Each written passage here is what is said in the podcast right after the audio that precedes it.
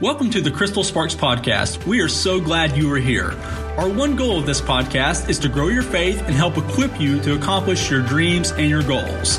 Now, here is Crystal Sparks.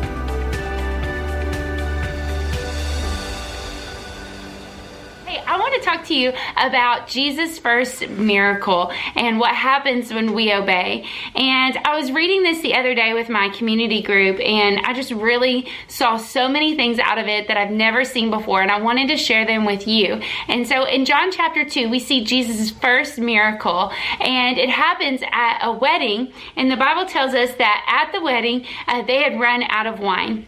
And what I want you to see here is that when somebody would run out of wine at a wedding, it was a mark of shame, a mark of shame to the people who were getting married. And so this was a huge deal back in that culture and in that time.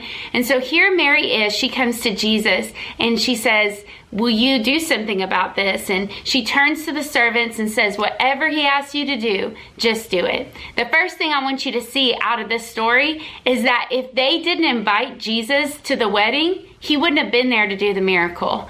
And I think about in my life how many times I've tried to get myself out of hard situations. I've tried to figure it out on my own. I've thought, well, I just need to try harder, work harder, do whatever it is. And the truth is, the first thing that I need to do is to invite Jesus into the situation. See, I think the miracle began long before they ran out of wine. The miracle began when they invited Jesus.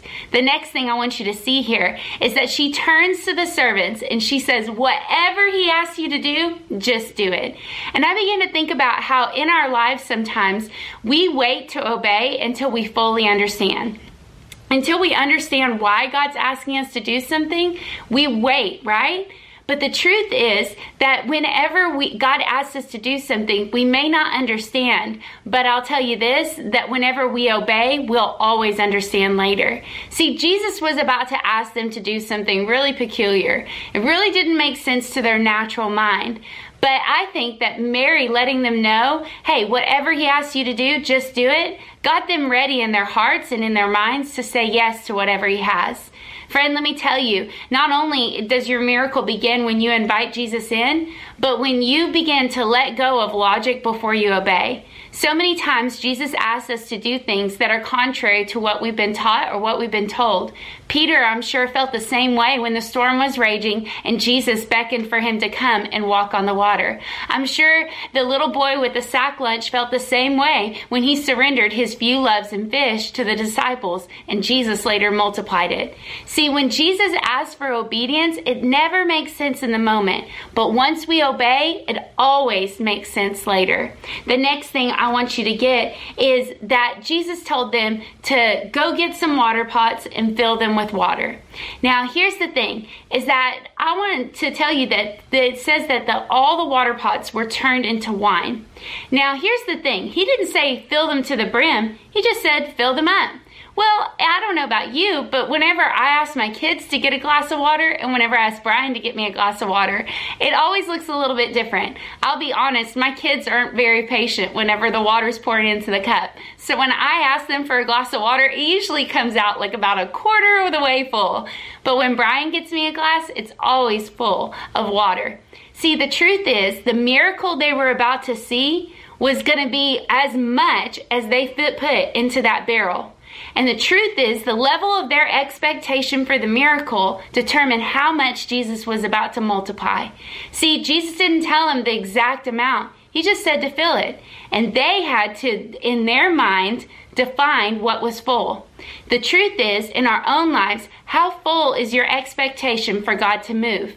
I think a lot of times we think, well, if I got a quarter more than what I had, I'd be happy. If I got just a little bit more, if I if my pay just went up just a little bit better, I'm just praying for my ends to meet. Have you ever prayed prayers like that? I'm just hoping to get by.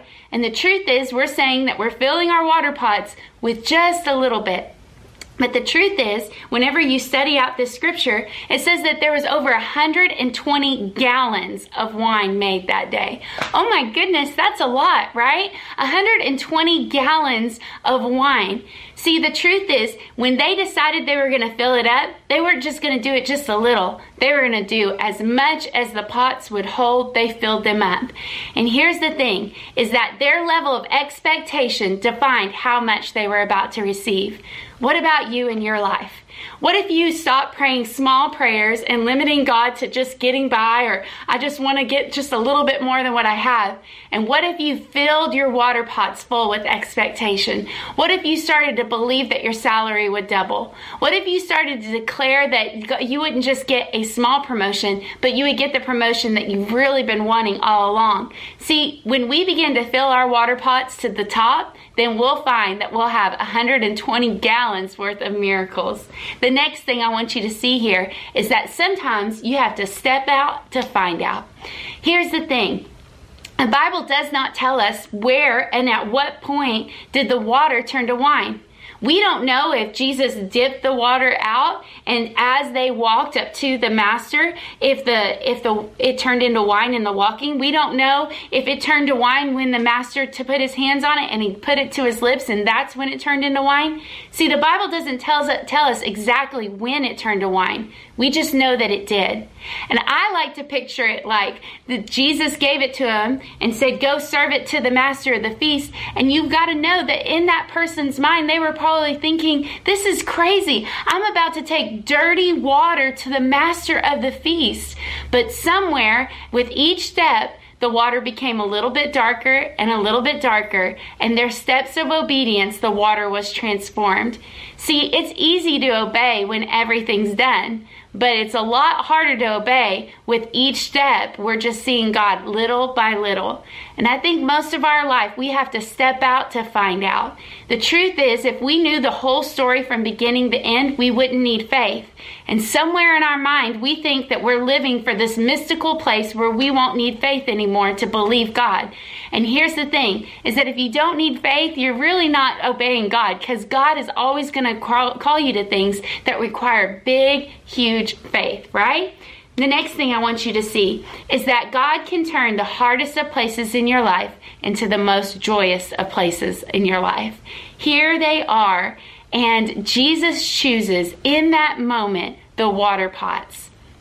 Now, for you to understand the meaning of this, the water pots at that time symbolized the law. It symbolized them being ceremonially clean. They would have to wash their hands before coming in. Those water pots were to them a point of reference of them doing their best to keep the law. But here's the thing is that Jesus, when he got ready to do his first miracle, he used what they saw as their attempt to get to God and he turned it into something joyous. He took something that represented the law and their shortcomings and he turned it into something beautiful. Here's the thing is that God wants to take the hardest of places in your life and transform them into the most joyous of places. I don't know what you've been going through. I don't know what seasons you've walked through recently, but I feel this so strong in my heart. I want to de- decree and declare over you that no night that you've been through is so dark that Jesus' light can't penetrate. There's no night so long that the morning's not coming, that Jesus can take the darkest of places, the hardest of places, and turn them into the jo- most joyous. You're going to look back at this season of your life and you're going to say, that's the moment that God began to turn it all around. See, here Jesus was in a moment letting them know that the place and the things that you've seen as the law and the heaviness that you can't ever measure up I'm about to meet it all and change it in a moment. And friend, let me tell you that Jesus is still doing those same things today. So, hey, I hope you got something out of that, out of John chapter 2. If you're reading your Bible and studying it out on your own, I'd love to hear your um, take on it. You can read John chapter 2 all the way through verse 11. And I'd love to hear your thoughts. Comment down below. I always love corresponding with you. So, hey, with all that said, I've got a new course that I'm about to release and it is about hearing the voice of God. I am so excited about this. I think you're going to get a lot of great content about out of it. Everything from hearing the voice of God to understanding the Bible to the Holy Spirit, interpreting dreams. I've got some really great resources coming your way. And the first people to find about out about it are going to be the people who are subscribed to my email list. So you can do that by texting the keyword Wednesday to 33733. Follow the prompts and you'll be signed up. That way, every week on Wednesday, you'll get an email from me, find out what's happening over here on my channel and in my ministry. And hey, I want to help you hear the voice of God like never before. That's coming up soon. So, hey, with all that said, thank you so much for watching this. Share it with your friends and family, and let's do something awesome for God this week. Thank you so much for listening to today's content. If you would like to further connect with Crystal, text the keyword Crystal to 33733 and follow the prompts. We are so thankful you are a part of our community. Let's do something awesome for God this week.